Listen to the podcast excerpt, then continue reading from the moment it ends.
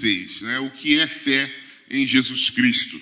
Essa pergunta, ela é simples, né? Ela é também de fácil resposta, mas nós precisamos ter ela bem é, clara em nossos corações, porque fé é algo que todo ser humano tem. Né? Até quem se diz ateu, ela tem fé em alguma coisa. Né? O ateu ele crê ou acredita em si mesmo, né? Dizem, né? Que ele acredita em si mesmo. Então todo ser humano ele é dotado de fé. E a gente vai entender um pouquinho sobre os tipos de fé que existem.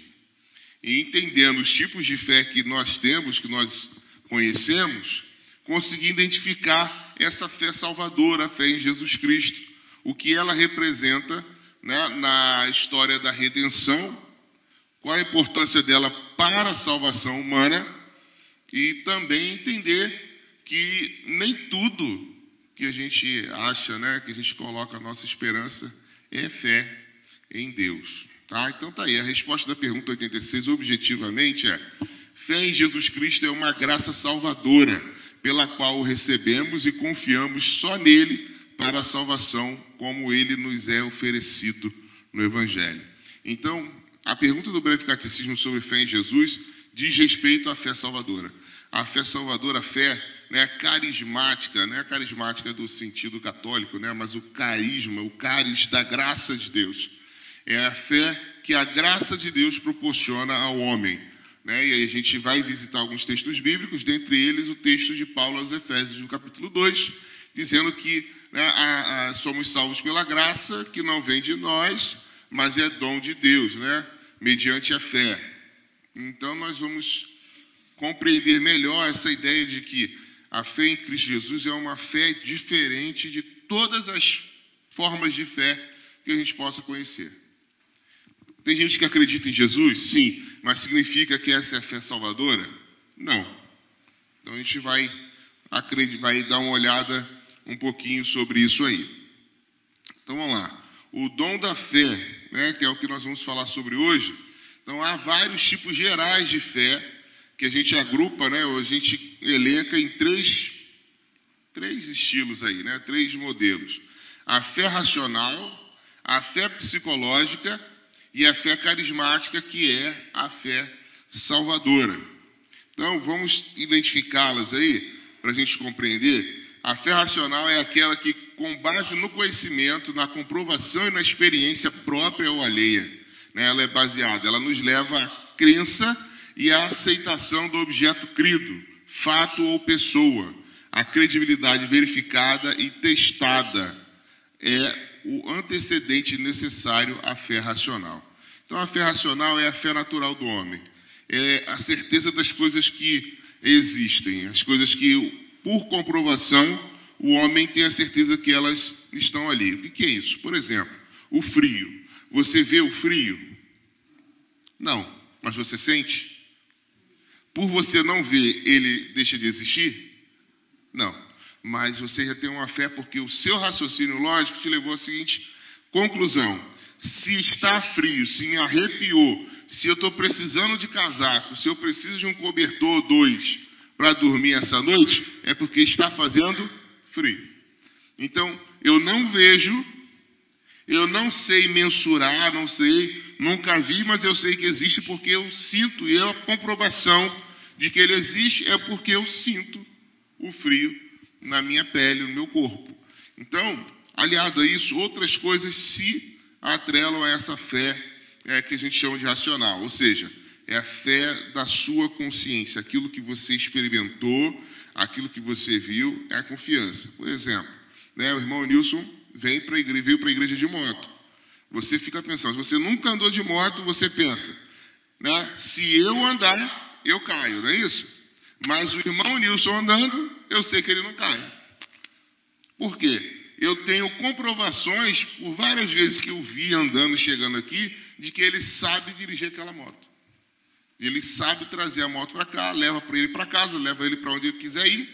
Então, mas essa fé já não se aplica se eu estiver, porque eu falo assim, eu não sei dirigir moto.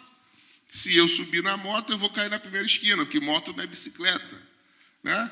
Moto não é bicicleta. Então, essas comprovações coisas que a sua mente rapidamente, né, ela liga você e diz assim, não, aquilo ali é possível.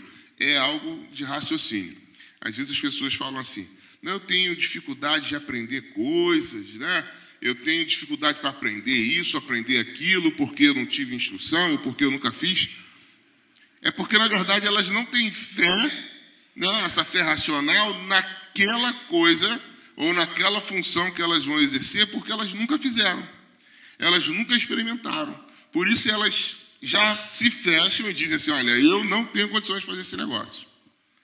Não sei fazer, vai dar errado. Tem gente que entra em pânico, irmão. Fala assim: ó, pastor, me colocou hoje para poder dirigir o culto. Ninguém passou por aqui por isso, não, né? Aí a pausa dá um negócio, eu nunca fiz isso, pastor, pelo amor de Deus. Né? É, falta confiança porque nunca fez. Mas depois que veio aqui, dirigiu a primeira vez, ou pregou aqui, né, você pensa, né, às vezes assim, ó, não quero nunca mais voltar ali. Mas se eu tiver que voltar, eu já vi como que é feito. Eu já passei por aquilo ali. Posso ficar nervoso, nervosa de novo. Posso tremer nas palavras de novo, mas eu já passei por aquilo ali. Já sei como que eu tenho, tenho que me posicionar. Então, é, a fé racional, ela existe, ela é atuante, nós temos, nós fazemos uso dela, mesmo como nós, que nós venhamos a dizer assim, olha, eu tenho dificuldade de crer, sou meio vazio, mas a fé racional, ela está no seu cérebro de tal forma que são coisas automáticas. Né? Quem já andou de avião já fica tranquilo, mas quem nunca andou de avião, você fica pensando como que pode um negócio daquele, né, voar. Eu penso comigo, né? Será que já carregou alguém do meu peso aquele negócio? Então, começam a vir perguntas, por quê? Você não experimentou. Você não passou por aquela situação.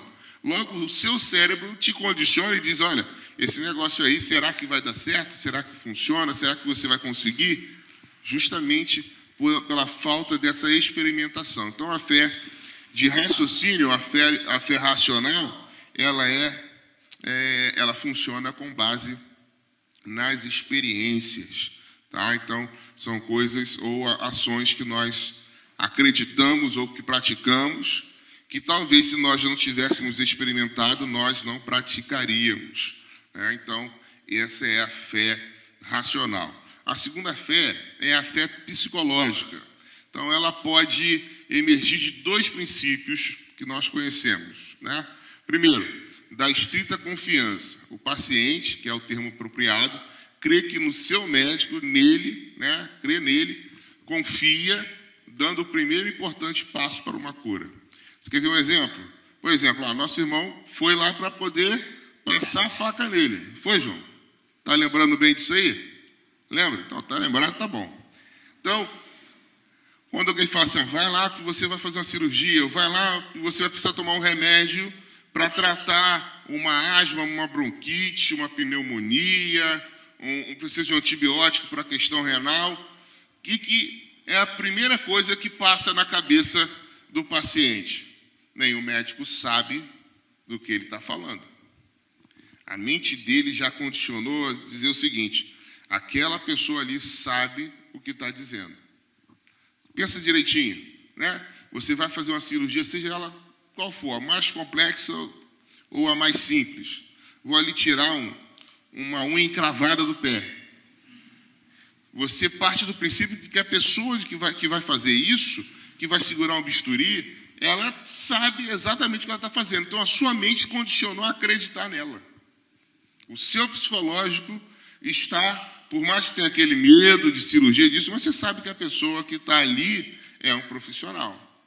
Essa fé psicológica, ela está presente e, e hein? Exato, é isso que eu ia falar. Às vezes as pessoas, às vezes ela dá uma falhada. Porque é uma coisa é seguinte, né? A minha mente e a sua mente, nós só temos informações, informações diferentes, mas todos nós somos formados do mesmo jeito. Os problemas que você tem, as preocupações que você tem, elas só mudam de endereço. Eu também tenho. Então, às vezes, falha. Essa do médico, por exemplo, é uma delas. Tem gente, olha bem isso, né? Tem gente que quando vê o jaleco branco, né? A pressão faz assim, ó. Dá uma bagunçada na pressão. É. A pessoa está bem, eu conheço uma pessoa assim, ela estava bem em casa, mas sentiu um desconforto, né, no estômago, alguma coisa assim. Foi lá no médico para ver se é algum negócio de gastrite, alguma coisa assim. Quando botou o pé na UPA, que viu a enfermeira de branco com um negocinho aqui pendurado no pescoço, a pressão fez isso, ó. 18. Aí daqui a uma hora tomou remédio, aí voltou a 12. Daqui a pouco lá dentro mesmo voltou de novo lá para cima, porque a pessoa estava abalada por alguma circunstância, por medo, né? A mesma coisa acontece com, com o dentista. O nosso psicológico ele dá umas falhadas. Né? Existem, é, como ele falou, né? Tem coisas que a gente chega de um jeito e sai com outros problemas, né? Às vezes chega lá com uma dor, daqui a pouco vai aparecendo outros, porque a sua mente ela fabrica, ela vai criando, ela vai assimilando. Quer ver uma coisa? Tem pessoas que se ela pegar uma bula de um remédio, uma, um medicamento simples, né? É um medicamento simples, não estou falando de tarja preta, não estou falando nem de antibiótico nem anti-inflamatório, não. Um remédio né, de manutenção de alguma questão, de, até de pressão. Quando ela começa a ler aquilo ali, ela fala assim, hum, náusea, hum, começou a dar um problema no estômago aqui. Né? Aí olha aqui, pode dar tontura. Ai, Jesus, segura aqui que o negócio está ficando meio. Né? Por quê? Só em ler ela começa a assimilar as questões que ela está lendo ali. Então, ela, de repente, ela não tinha a tontura, mas por ler, o cérebro dela diz assim: olha, isso aí, você tomou esse remédio, hein? Então, ó, para extensão, isso aí vai, vai te derrubar. E começa. E para lá e para cá.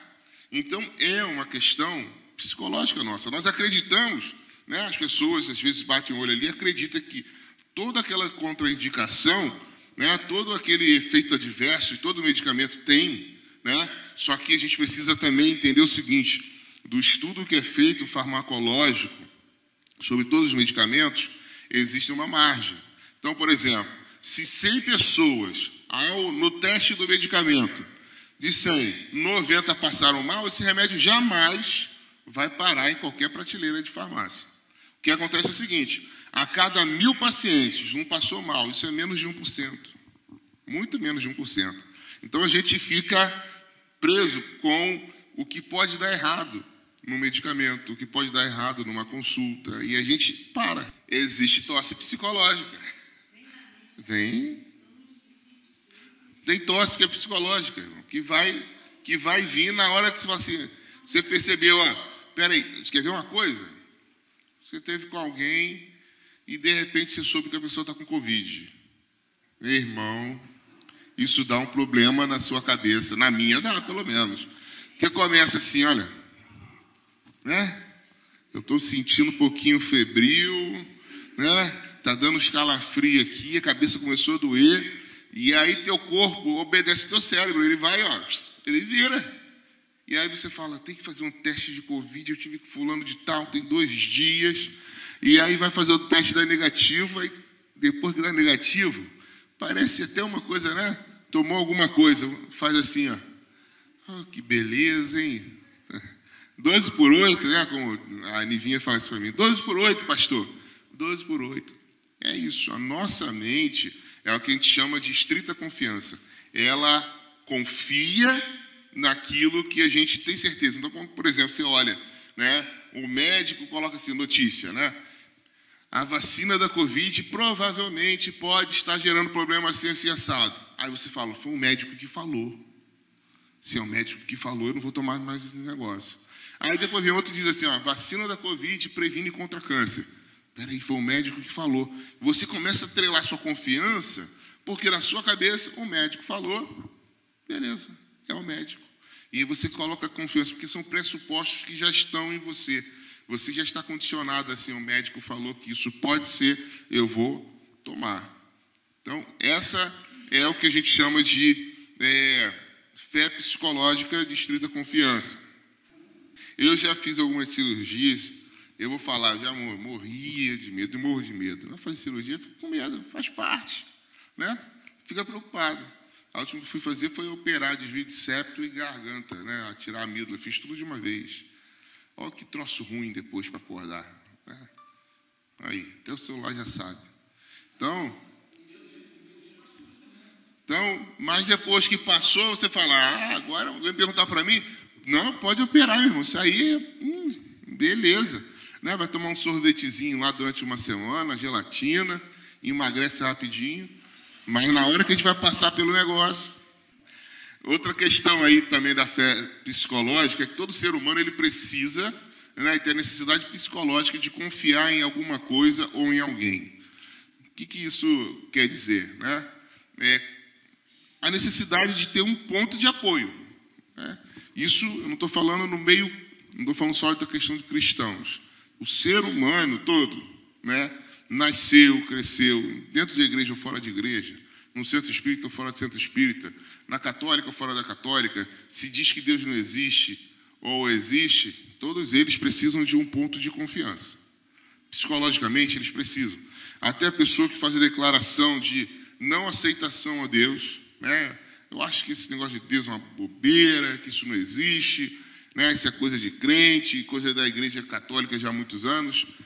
Até essa pessoa ela precisa lançar o ponto de seu fundamento de fé em alguma coisa. Não da sua religiosidade, porque ela negou a religiosidade. Mas ela coloca a certeza daquilo que ela acredita. Então, para ela dizer que Deus não existe, ela precisa lançar sua fé nesse fundamento. Eu acredito que Deus não existe. Né? Não existe o, o, o, o ser humano simplesmente por raciocínio. Ele precisa acreditar no que ele está raciocinando. Essa fé psicológica é isso, é esse ponto de apoio em algo que você diz e você acredita e tem como regra de que isso é verdade. Então a sua psique te leva a isso, ela te condiciona a isso. Então a confiança existe como resultado da crença. Então o psicólogo pode levar no cliente a ser né, dependente, submisso ou criar nele um poder de autoestima para libertação pessoal. O que, que é esse ponto? Por exemplo, o psicólogo ele vai tratar do indivíduo sobre problemas ou questões que ele está enfrentando ou ela, para que ele consiga, através de alguns mecanismos de pergunta, de investigação, levar o seu cliente, né, o seu paciente, do ponto A de problema ao ponto B. O que, que acontece? Só que esse percurso é um percurso perigoso. Por que, que ele é perigoso? Porque você mexe com a mente humana, você está lidando com pessoas com emoções e sentimentos. Então, o ser humano ele pode facilmente, no momento de um problema de tribulação né, da sua mente, procurar em alguém um ponto de apoio, né? É como se você estivesse no meio do mar e o barco naufragou. Só sobrou ali algumas boias.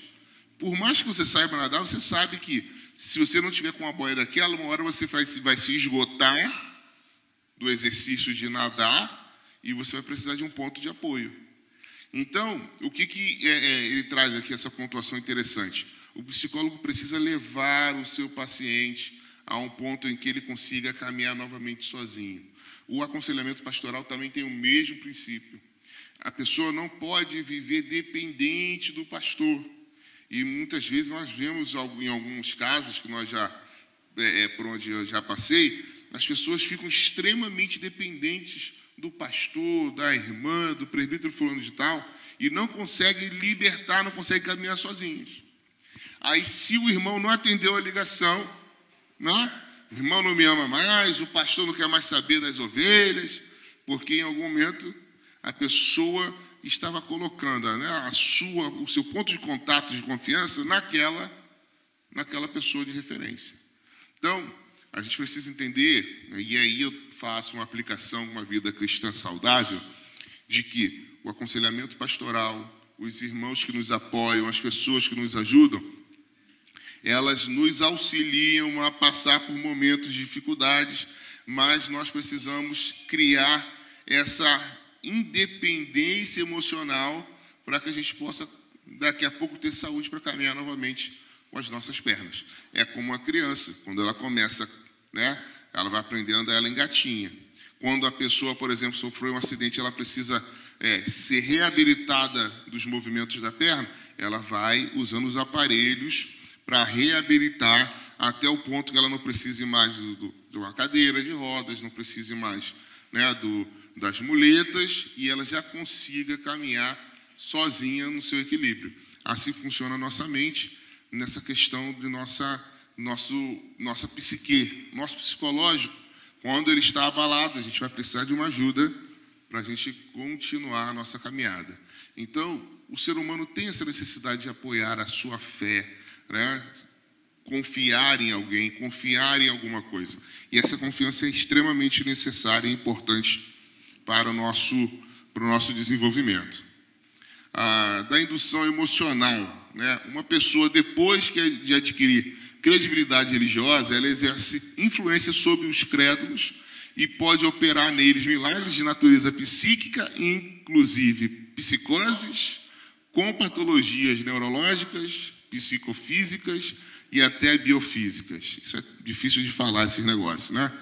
Mas é, é, essa questão aí é, trata exatamente desse relacionamento, né, desse tratamento é, emocional que o pastor promove, que ele precisa ter habilidade para fazer, porque o trabalho de apacentar as ovelhas é isso. Você caminha quando está todo mundo pulando, sorrindo, mas também quando ela está chorando, quando ela está passando um momento difícil, você precisa também estar tá do lado para apoiar nesses momentos. Dar o apoio emocional às pessoas. E aí o que a gente enxerga também em muitos lugares, quando você liga a televisão principalmente, agora está menos, né? Mas antes você ligava, era um tal de cura daqui, cura dor de cabeça dali, tinha um caroço que sumiu aqui, vocês já viram isso? Vocês viram? Não é que vocês ouviram de alguém falar, não. Né, eu já passei canal ali, canal 7, canal 9, tinha muito isso, Igreja Internacional da Graça. A pessoa chegava lá para orar depois da oração da fé e falava assim: Olha, pastor, pastor, o missionário, tô, eu cheguei aqui, eu estava sentindo dois caroços aqui nas minhas costas aqui, e depois da oração o caroço sumiu. Não senti mais nada. E a igreja apinhada de gente, lotada. Né? Você vai ver lá, são os cultos? Seis da manhã, oito da manhã, meio-dia, duas da tarde, todos eles lotados, de pessoas que estavam com caroço, com dor de cabeça e foram lá para serem curadas. São induções emocionais. E aí o pastor chega e faz toda aquela indução. O cara pode pegar o microfone aqui e falar assim: olha Hoje vai ter um culto de libertação aqui, vamos curar os enfermos. Você conhece gente enferma na sua família? Sim ou não? Tem alguém enfermo na sua família? Parente? Conhecido seu? Tem uma pessoa na sua rua que você conhece está passando por enfermidade? Tem, todo mundo tem. Todo mundo tem alguém que você conhece que está passando por uma dificuldade de ordem é, é física, às vezes emocional. E aí eles falavam, vamos lá na igreja presbiteriana lá, porque o pastor da igreja lá está orando lá e as pessoas estão ficando curadas. Sabe o que vai acontecer? A igreja vai lotar. É? Não cabe. Pode botar na galeria, pode botar telão, não cabe. Então a gente tem que precisa entender que essas coisas são conduzidas de forma emocionais, porque a nossa mente o nosso cérebro, ele é conduzido por coisas que nós precisamos de imediato.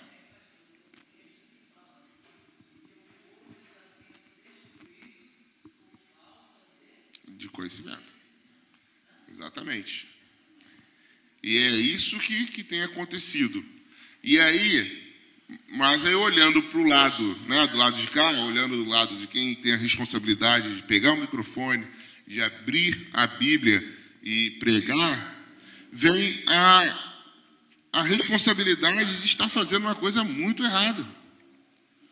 Você está usando técnicas, está usando o emocional das pessoas para encher sua igreja, para poder promover o seu nome.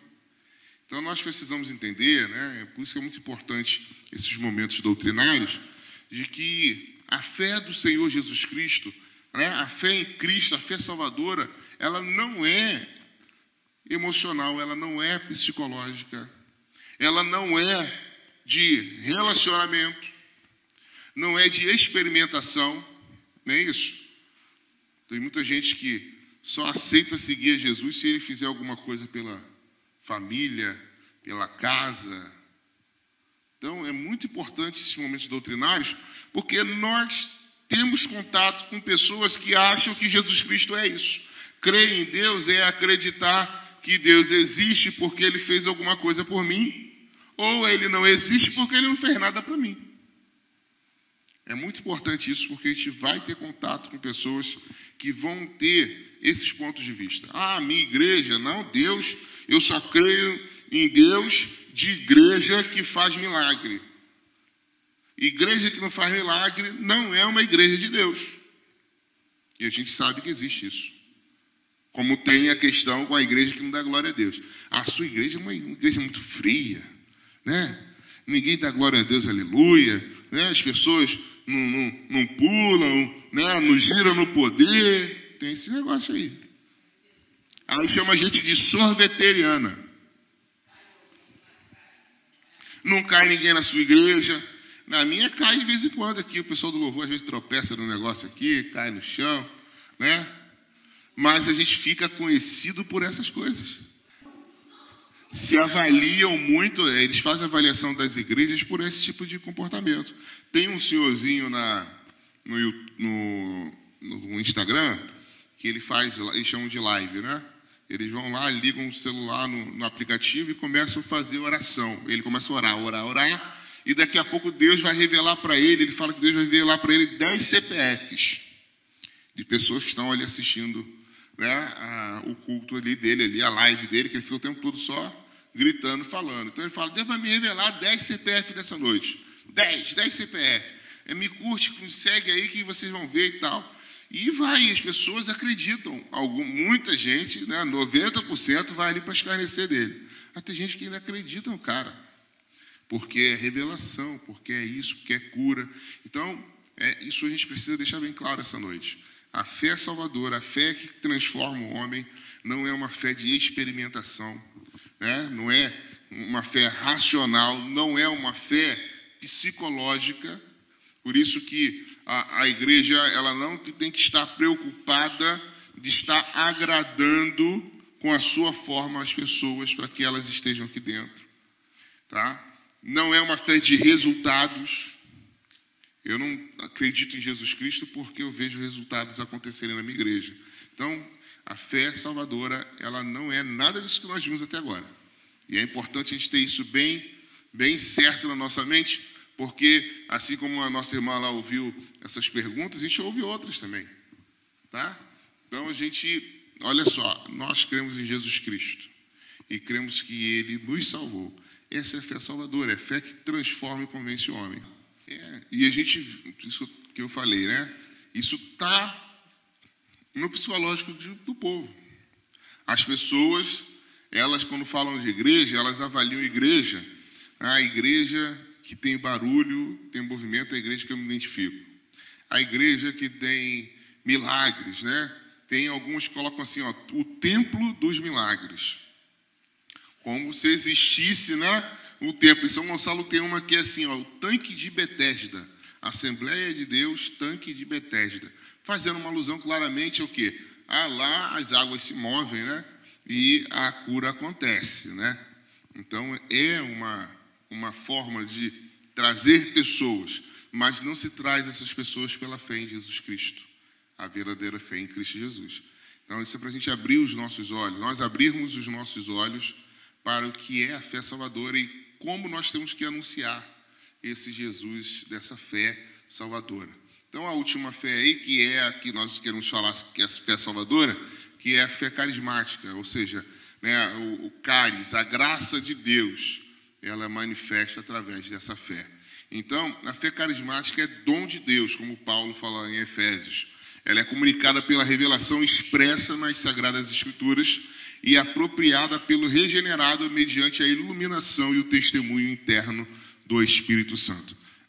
O processo que nós conhecemos da ordem da salvação. Então, a, né, o ouvir a palavra Como crerão se não há quem pregue? Não é isso que Paulo fala? Como se não vão ouvir alguém pregando? Então, vem pelo ouvir a palavra, essa fé é despertada. Então, o que a gente coloca aqui? Essa fé que salva, essa fé que transforma o homem, essa fé que faz o homem crer no Senhor Jesus Cristo, ela é colocada no homem e ele, é, ele se apropria dessa fé a partir do momento que o Espírito Santo retira dos olhos dele, ou melhor, o Espírito Santo revela para ele, através da palavra, quem é o Senhor Jesus Cristo. Revela o estado de pecado do homem, revela a sua miséria, revela a sua total depravação, revela que ele é miserável e revela que sem Jesus ele vai continuar nesse estado. Essa é a fé salvadora. Ela não está atrelada a circunstâncias externas não está atrelada a uma promoção de, no trabalho, não está atrelada à saúde financeira, à saúde familiar, ela está atrelada a eu reconhecer que sem Jesus Cristo eu estou perdido. Então, essa fé é colocada, é dada ao homem como um dom. Por isso que aqui nós chamamos de carismática, é uma fé que é dada ao homem através de Deus. Então, ela tem algumas divisões. Primeiro, ela tem a ordem dela de forma individual. E aí vamos recorrer a alguns textos bíblicos. Ah, o primeiro deles aí é 1 Coríntios, capítulo 12, versículo 9. Então você vê Paulo falando a respeito dos dons espirituais, ele falando sobre essa questão do que o Espírito Santo concede a cada homem, a cada pessoa de forma individual. Então ele fala assim: a um ele concede fé. Essa fé individual, esse carisma individual, né? Essa graça que ele está colocando aqui, há até uma pontuação interessante aqui, né? Se a gente for olhar o texto de Mateus, a ordem que Jesus dá aos discípulos, dizendo: olha, em meu nome vocês vão lá e vão expulsar demônios.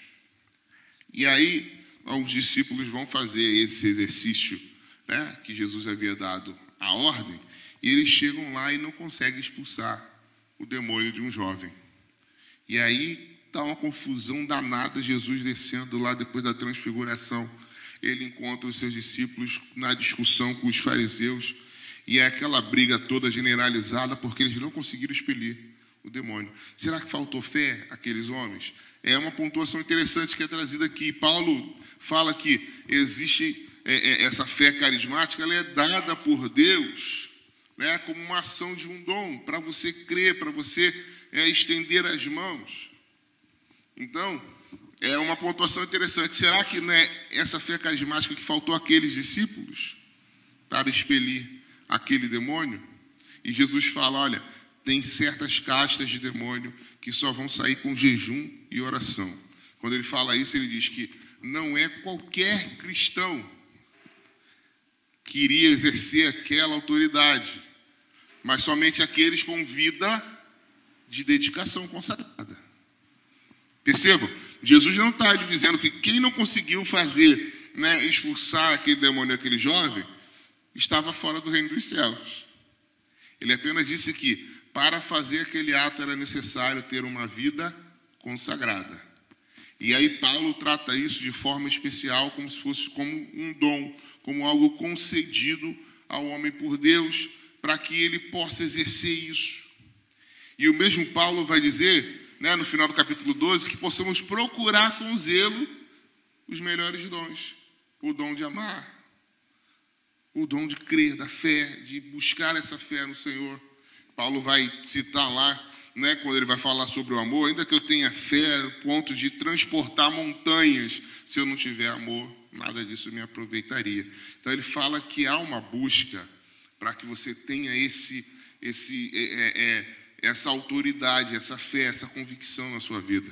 É interessante a gente compreender que Deus concede a fé e Jesus fala: peça a Deus. Está sem fé, pede a Deus, que Ele concede. E às vezes a gente fica naquela, naquela vida tranquila, pacata, sabe? Aquele cobertor quentinho já é meu, o lugarzinho que já é meu, o travesseiro que é meu, ninguém mexe porque eu estou confortável nesse cristianismo que eu tenho. E Jesus exercita, né? Jesus incentiva.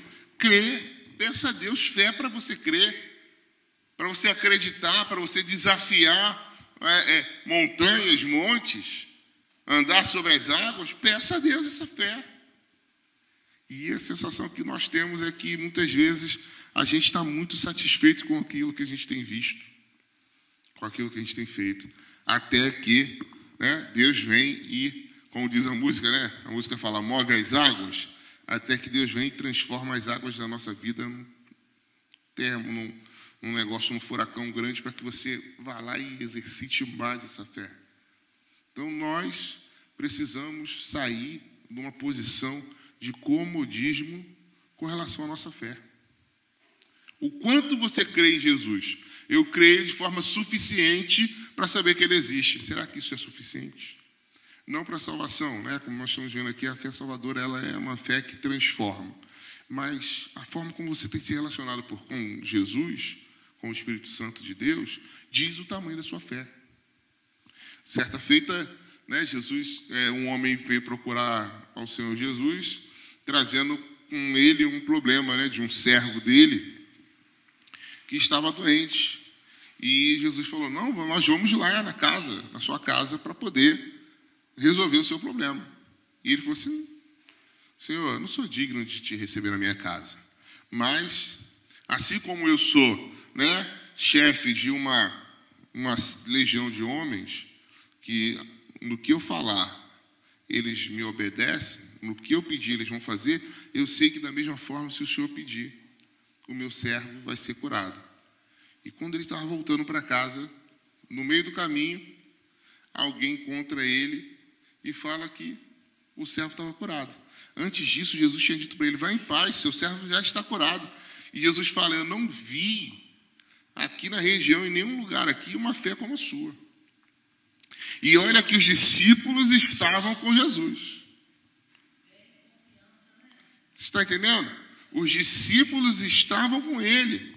E Jesus fala que aquele homem que não estava caminhando com ele, que não estava ouvindo as palavras de vida dele, mas que creu na autoridade de Jesus, Jesus fala que aquele homem tinha fé, a maior fé de todos eles ali.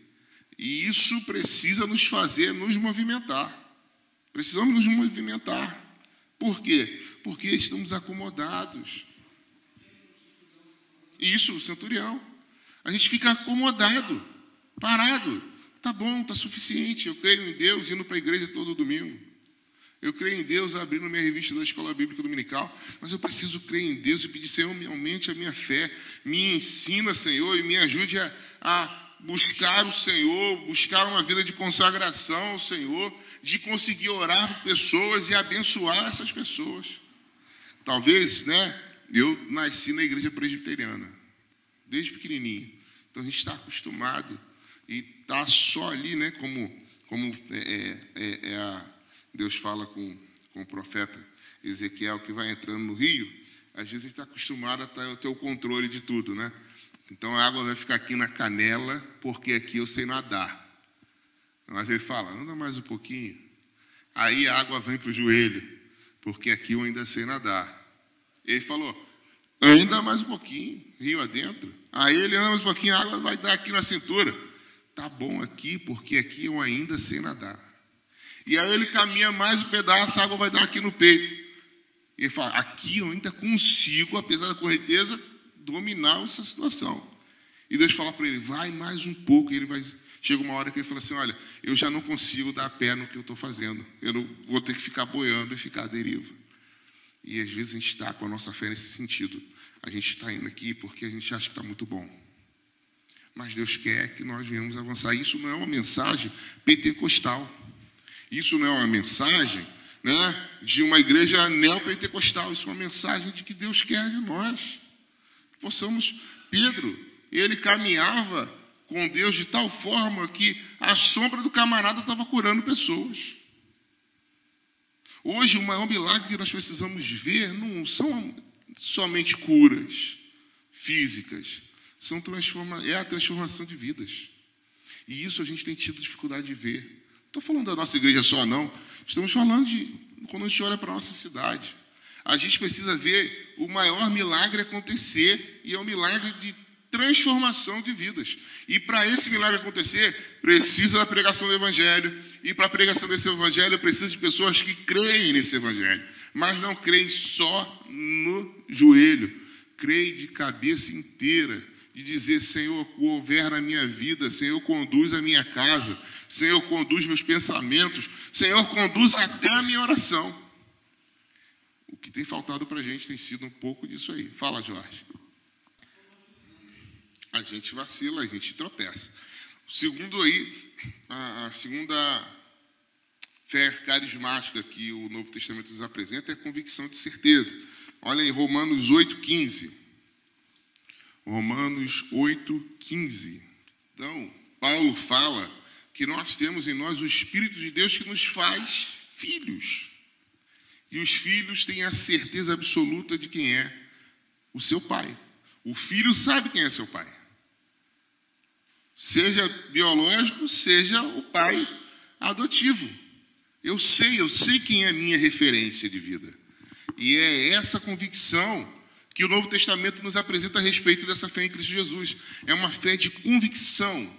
Eu tenho certeza de quem eu sirvo. Eu tenho certeza de quem é meu pai. Eu tenho certeza de que Deus existe, de que Ele é meu pai. Porque Jesus me fez filho. Um último ponto aí, né, o carisma da fé salvadora. Efésios 2:8. Está aí já escrito: "Pela graça sois salvos mediante a fé, isso não vem de vós, é dom de Deus." Romanos 5 também. Justificados, pois, mediante a fé, temos paz com Deus, por meio de nosso Senhor Jesus Cristo, por intermédio de quem obtivemos igualmente acesso pela fé a esta graça na qual estamos firmes. Então, a fé salvadora é essa fé que nos leva a reconhecer o nosso estado e a reconhecer o senhorio e a redenção que nós temos através de Jesus Cristo. Então, Paulo aí, ele deixa bem claro nas duas passagens. Primeiro, ele aponta que a graça de Deus nos alcançou. A fé foi o meio, mas é fruto da graça. Tá? Quando você lê assim, olha, pela graça fui salvo. A pessoa coloca né, sempre em xeque essa questão. Não, mas a Bíblia fala que eu sou salvo pela fé. A fé é o meio pelo qual Deus usou para você chegar ao conhecimento da salvação. Então, o que, que Paulo deixa bem claro aqui, a gente precisa deixar isso desenhado na tábua do nosso coração. A salvação é, uma, é um ato de graça de Deus. Deus manifestou a salvação entregando o seu filho na cruz do Calvário. O que, que você fez para merecer? Não sei, não tinha nascido. Não fiz nada para merecer. Agora, como que eu vou acreditar nisso? Se Deus não colocar fé no seu coração para que você reconheça esse sacrifício de Jesus, você não vai chegar a esse conhecimento. Você não vai ter essa salvação. Por isso que ela não pode ser um ato de livre e espontânea vontade do homem.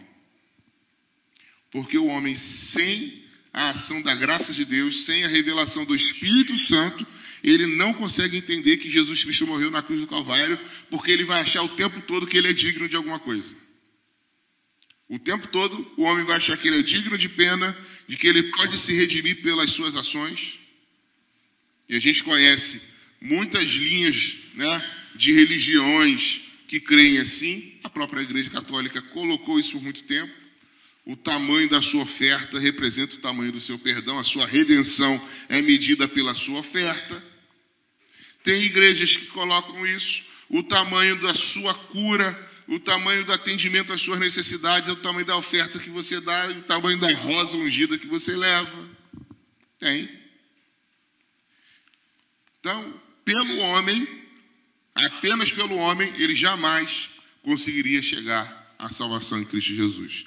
Por isso que é graça. Deus dá o seu filho por pessoas que por si mesmas não teriam condições de alcançar isso. E aí, o meio que ele utiliza é o que? Esse homem precisa crer. Ele precisa acreditar. Ele precisa confessar com sua boca. É a fé que Deus coloca no coração do homem para que ele possa acreditar. Por isso que ele, ele fecha o versículo dizendo: é um dom de Deus. Deus dá a fé ao homem. O meio da salvação, né? É, fomos salvos pela graça mediante a fé, mas essa fé não é nossa, é um dom de Deus. É Deus que manifesta isso em nossos corações. Fala.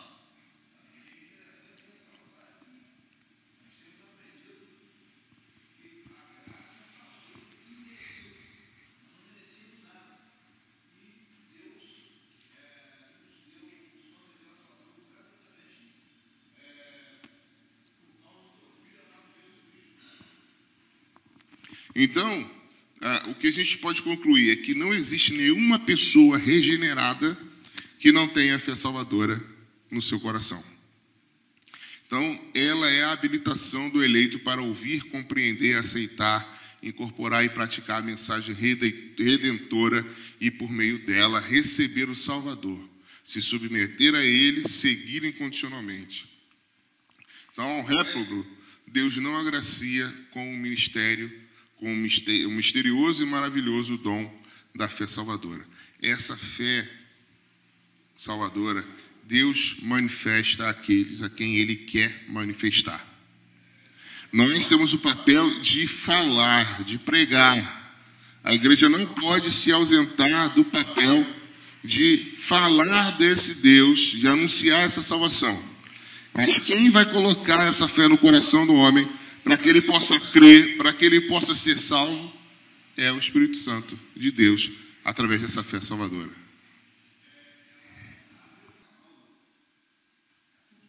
Se você encontrar, olha, vou te falar, Jorge, hoje para você encontrar heresia não é tão tá difícil não.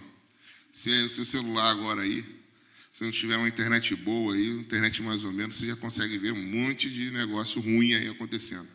No WhatsApp já chega. É um tal de gente compartilhar vídeo, às vezes você nem viu qual é o vídeo.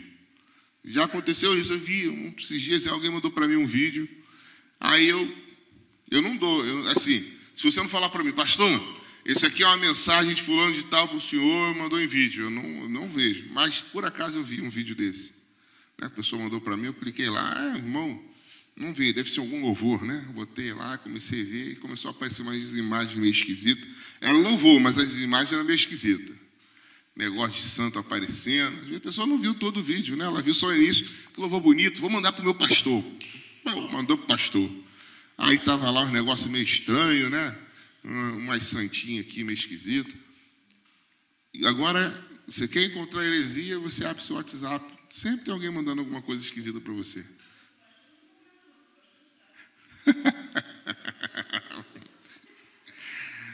Só a graça e a misericórdia de Jesus sobre as nossas vidas. Finalizando aí, é, Hebreus 11, 6. Sem fé é impossível agradar a Deus. Percebam, irmãos, que a vida cristã, ela é uma vida de fé. Né? E Abacuque, ele escreve isso porque Deus mandou ele escrever. Escreve aí para quem passar, veja: o justo viverá pela fé. A vida cristã é uma vida de fé. O tempo todo você precisa entender que o seu relacionamento com Deus é um relacionamento, precisa ser um relacionamento de fé. Primeiro, porque você não vê. Segundo, porque você precisa ter a certeza de que Ele está trabalhando, Ele está te conduzindo. E terceiro, que se você não crer, você não vai subir. Amém? Se você tem esses princípios, você agrada a Deus. Pode cantar, meu irmão, fica à vontade. É mistério uma vida leal, uma vida de fé e pureza revestida de amor é, divinal. É isso mesmo que você vai cantar? É esse? A maior prova que ela que ela oscila, como você falou, foi Pedro andando sobre as águas. Teve fé para descer e andar um cadinho, mas quando estava chegando perto lá do, de Jesus, o que aconteceu com a fé dele? Naufragou.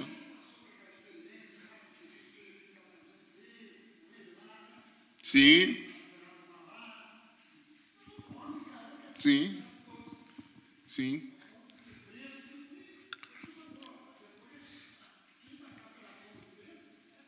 Exatamente.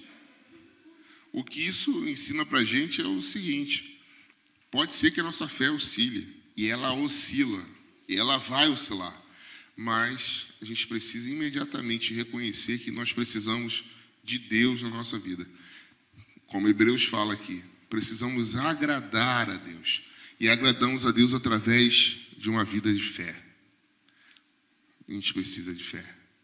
Tem muita gente, e eu coloco minha vida, muitas vezes nós desagradamos a Deus. Desagradamos a Deus porque nós, ou melhor, nos falta fé, nos falta buscar mais, nos falta ouvir mais Deus falar conosco através da Sua palavra, nos falta nos relacionarmos mais com Deus. Então, voltando lá ao exemplo do profeta Ezequiel, vamos parar de ficar só molhando o tornozelo e começar a buscar mais a Deus, viver mais uma vida de comunhão com Deus, agradando a Deus com a nossa vida de adoração, com a nossa vida de fé. Amém? Deus os abençoe. Vamos colocar de pé. Oi. Às vezes a gente, a gente pergunta por a gente pergunta por quê a gente pergunta por que que por que, que o crente passa, né? Como uma irmã perguntou lá, né? Que, que o crente passa por, por provação, né? E a, a gente a gente precisa levar nosso conhecimento, até porque a irmã perguntou, mas às vezes isso a gente pergunta, né? Dentro da gente, muitas vezes. A gente está lá no momento né, muito apertado na vida, a gente às vezes faz essa pergunta como seres humanos. Mas não podemos esquecer de vista duas coisas. Primeiro, Jesus não nos enganou. No mundo tereis aflições. Então, quem coloca a mão nesse arado precisa saber que não é para poder ficar, como diz o hino nacional, né, deitado eternamente em berço esplêndido. E segundo, Jesus passou por coisas para que nós tenhamos vida eterna, que a gente não tem como medir. A nossa provação não tem como a gente comparar o que nós passamos com o que ele enfrentou na cruz do Calvário. Então, essas duas coisas precisam é, nos fazer pedir perdão sempre a Deus e é? Tem que estar na nossa mente. A gente quer, a gente quer, quer resolver o problema rápido. Solução rápida, né? Nem de pirona resolve rápido a dor de cabeça. Às vezes leva uns 5 minutos, 10 aí. Então a gente precisa ter isso. É fé, irmãos. É fé. É acreditar que Deus está no controle, apesar, né? Como o pessoal fala, né? Apesar dos pesares. Vamos orar? Vamos colocar de pé? Senhor, muito obrigado pela oportunidade de estarmos na tua casa. Obrigado, Senhor, porque tivemos a oportunidade de aprender um pouco mais sobre, ó Deus, a história da redenção, sobre como o Senhor, ó Deus, manifestou a sua graça sobre as nossas vidas. E nós agradecemos, ó Deus, e somos eternamente gratos a Ti pelo que Jesus Cristo fez na cruz do Calvário por nós. Obrigado porque somos livres, obrigado porque somos seus filhos. Mas, Senhor, pedimos que nos ajude, Senhor, a melhorar nosso relacionamento contigo. Que possamos estar desenvolvendo a nossa fé, possamos, ó Deus, continuar crendo, afastando das nossas, de nossas vidas, de nossos corações, toda e qualquer sombra de dúvida. E para que isso, Senhor, possamos, ó Deus, chegar a esse entendimento, possamos, ó Deus, estar ouvindo cada dia mais a Tua palavra cada dia mais nos relacionando contigo, a cada dia mais, Senhor, falando contigo através das nossas orações. Senhor, não permita, Senhor, que venhamos viver uma vida de esfriamento, uma vida de relaxamento, de conformismo, mas que possamos, Senhor, nos mexer, mexer espiritualmente, buscando a Tua presença, buscando a Tua presença através da oração, da leitura da Tua palavra e colocando em ação, ó Deus, a pregação do Teu Evangelho. Ajude a tua igreja, ajude a cada um de nós a começar em mim, a desenvolver a nossa fé, para que possamos agradar ao Senhor com ela. Nos guarde, Senhor, nos leve de volta para casa, que possamos chegar em paz, em segurança.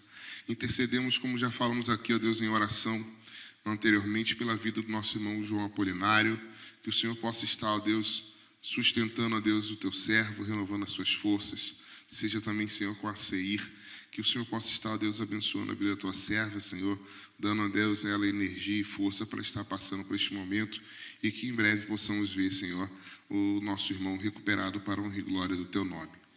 É a oração que fazemos a Ti, pedindo perdão pelas nossas falhas e pedindo, Senhor, aumente a nossa fé. Em o nome de Jesus. Amém.